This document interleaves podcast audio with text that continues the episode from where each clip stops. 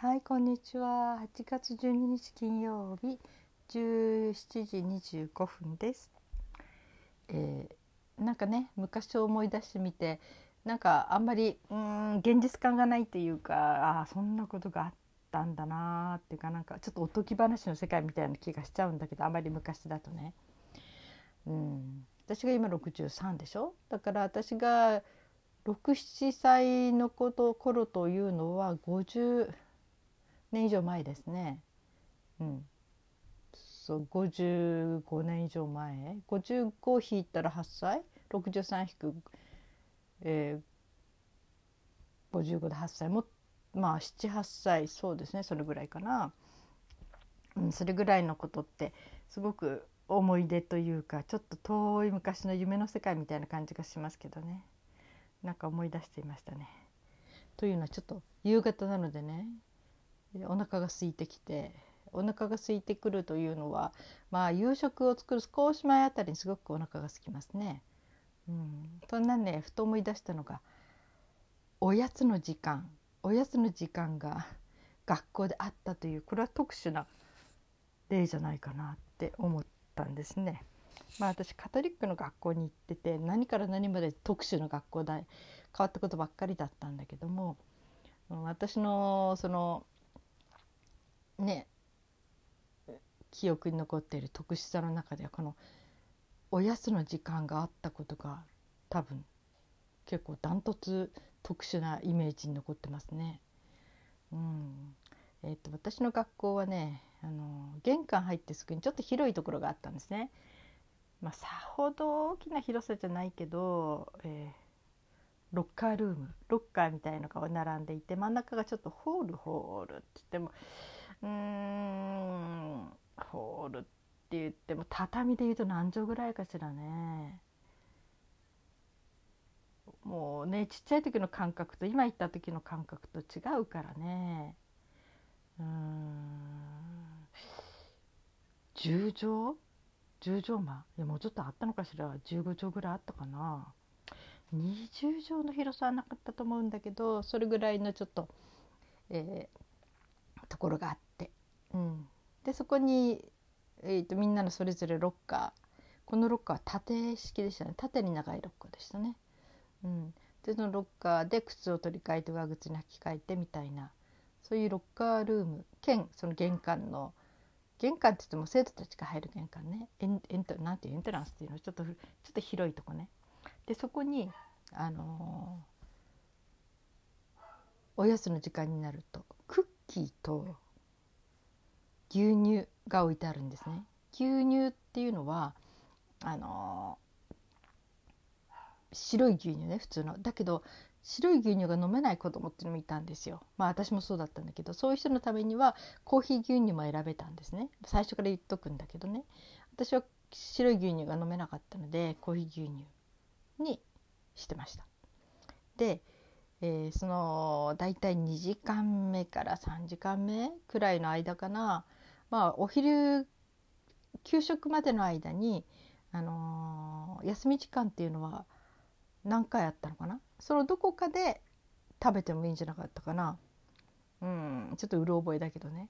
でそこであのーそこ行ってクッキーは1人2枚。ビスケットかな？ビスケットかな？今でいうマママビスケットみたいな、うん、特に美味しいわけじゃないけど まあ一応食べれるかなみたいな、うん、ああいうビスケットが2枚と、えー牛乳1本またコーヒー牛乳1本まで飲んでいいということになってたんですよね。それでみんなだいたいどっかであの休み時間にお腹が空いた時間にそこ行ってビスケットと牛乳というかを飲む。ということがあったんですね。自由です。自分で好きな時ってね。まあねこれが上級生の悪い子たちが うん、なんかちょっとビスケットを数枚食べ過ぎて下級生の分がちょっとなくなって減ってしまったみたいなことがあったとかないとかそういう話も聞いてますけど 聞いたことは大人になってからありますけどね。思い出話としてね。うん、だけど私行った時はそんな特に別になかったですね。いつも2枚のビスケットは食べれたんじゃないかな。そしてコーヒー牛乳飲んで、うん、でもこれってすごい珍しいことですよね小学校の時ですね私がね、まあ、カトリックの学校だったんだけどそれででもねそれとっても大事だなって思うんですよ。何かの本読んでた時思ったんですね。その空腹になりすぎると子供っていうのはあの勉強に集中ができなくなる。だから朝食べてちゃんとしっかり食べてこれる子はいいけど朝食べないで出てきちゃったとかね遅刻しそうで。それとか朝お腹いっぱい食べれなくってうん、ちょっと急にすごく好き出したとか、まあ、また一食ご飯を食べたとしても、まあ、せ子供のせ伸び盛りだからね。お昼までの間お腹がグーグー言ってると、うんまあ、そういう時にこのおやつタイムがあってちょっとお腹に物を入れれるっていうのは勉強に集中することができますよね。うん、っていうことに気づいてふとねあああれってすごくいい習慣だったんだなって子どもたちが勉強に集中するためにはすごく大事な計らいだったんだなって、うん、大人になってふっと感じたことがありましたね。うん、まあね精神論？昔の日本人？なんか我慢するんだみたいな我慢することが大事なことなんだみたいに言う人いるかもしれないけど学校っていうのは我慢を覚えるとかいうよりもまず勉強する場所ですから勉強がなるべく効率的にしっかり勉強ができる集中できるという環境そういう状態体の状態も勉強ができる状態に持っていくっていうのが第一番に大事なことだと思うんですよね。うん、がそういう意味ではあのー、おやつタイムがあったっていうのはすごく、えー、生徒にとって親切な計らいだったと思うし勉強のなんだか集中力を上げるためにはとてもこれはいい、えー、方針だった対策だ対策だったんだなって今になって思いますね。うん、あんまり聞いたことないのでね知らないだけかな他の学校でこのおやつタイムがあっておやつが学校に必ず用意されていてでそれを食べて、えー、お昼までの時間のお腹を持たせたという話なんかそういうことあんまり聞いたことがないので、うん、なんかちょっと珍しい習慣でしたよね。うん。まあ、その時はね大した感激もなくねあ食べてこなくっちゃとか、まあ、1日1回食べてこないとなんかね別に食べなきゃならない義務はないんだけど、うん。まあ、それなりに子供ながらには嬉しかったんだとは思うんですけどね。うん、だからそうですね、うん、おやつタイムがそういう時間にあったというのはね本当に今考えても不思議な気がしますね。うん、親心だったのかな？シスターたちのね。シスターというか修道女がほとんど先生をしていたので、うん、あとね私たちが小学校6年生になった時くらいに給食の内容が変わったんですよね。それまでパンだったんだけどご飯になったことがあってね。うん。そしたらなんか結構みんなね食べれるようになったんですね。あのご飯私なんかなんか3,000ぐらいまでおかわりしたんじゃないかな。6, 6年生の時は食べ盛りでしたからね。そして休み時間ごとに体育館に行ってバレーボールしてたのでお腹はすごく空いてた。っていうこともあってね、うん、まあご飯の時って焼き魚とか出るとなんか美味しくてね。食べちゃったりとかね、うん、ご飯美味しかったですね。うん、でその時にあのー、パンの時にはね前はマーガリンだったんですよ。ところがマーガリンの時のパン食って結構みんな残したらしいんですね。うん、それで学校でなんかパンを残さない方法はないかっていうんで、えー、バターに変わったんですよ。バターまあちっちゃいねこうくるんあのなんか銀紙みたいに包んであるような。でそのバターになってからパンを残す人がすごく減ったんですね。うん、なんかそれもねなんか本当に子どもの状態を見ながら随分いろいろとあの考えてくれてたんだなって今はなんかあったかい親心だななんて思いましたね。うん、それとかね中学校の時になるとねみんなお弁当になったんですよ。して寄宿の生徒が半分いて寄宿生は寄宿のところの食堂に食べに行くんですね。で、え通学生はクラスの半分ぐらいねクラスの半分ぐらいの通学生は教室に残ってみんなお弁当食べるんだけどここでお弁当を忘れてくる人とか親が忙しくて作れなかった人とかちょちょっといるんですよそういう人お昼何もないですよね。その時はあの寄宿生の食堂に行ってでそこで、えー、パンとバターとジャムを買ったかなそれだけ売ってくれるんですよ。うん、あそう。それのまずダイレクトにそれ言う前にねあのお弁当持ってくれない人のためにあのパン屋さんがお昼にパンを売りに来るんですね。でそこで好きなパン買うんだけど売り切れちゃう時があるんですよ。うん、その時に食べるものなくなっちゃってそういう時は必然的に仕方がないからその食堂に行って、えー、食パンだったかな。それともコッペパンみたいなものかな。なんかパンとバターとジャム。とにかくこれだけね。まあそれだけはとにかく売ってくれるんですね。でそれで空腹をしのぎましたね。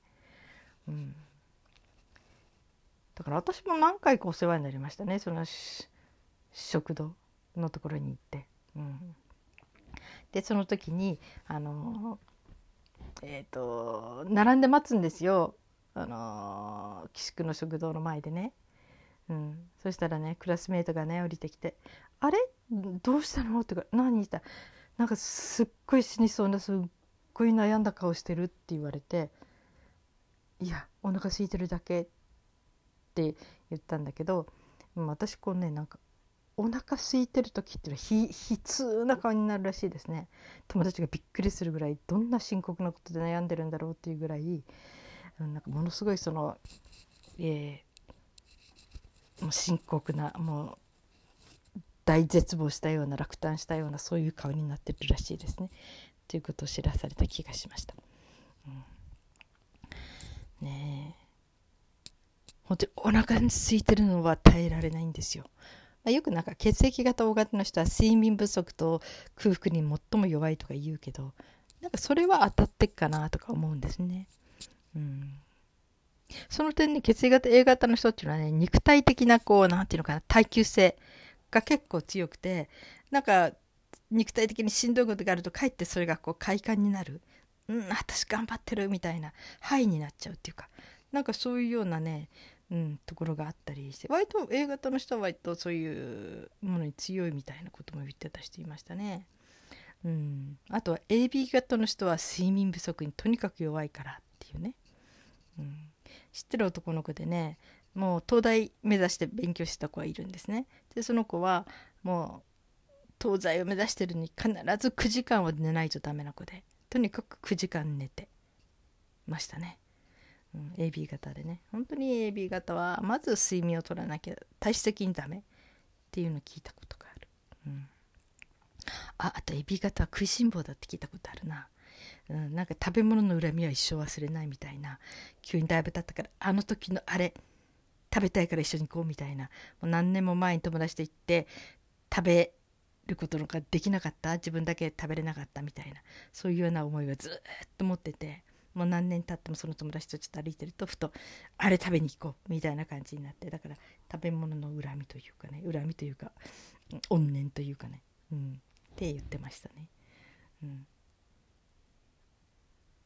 まあね本当にね血液型全てがそうってわけじゃないけどなんか面白いですね。そういう傾向を持ってる人が多いって言われてるよって言うとへえとか思うのはね。なんかお腹がグーグー鳴ってんですけど聞こえてますか、うん。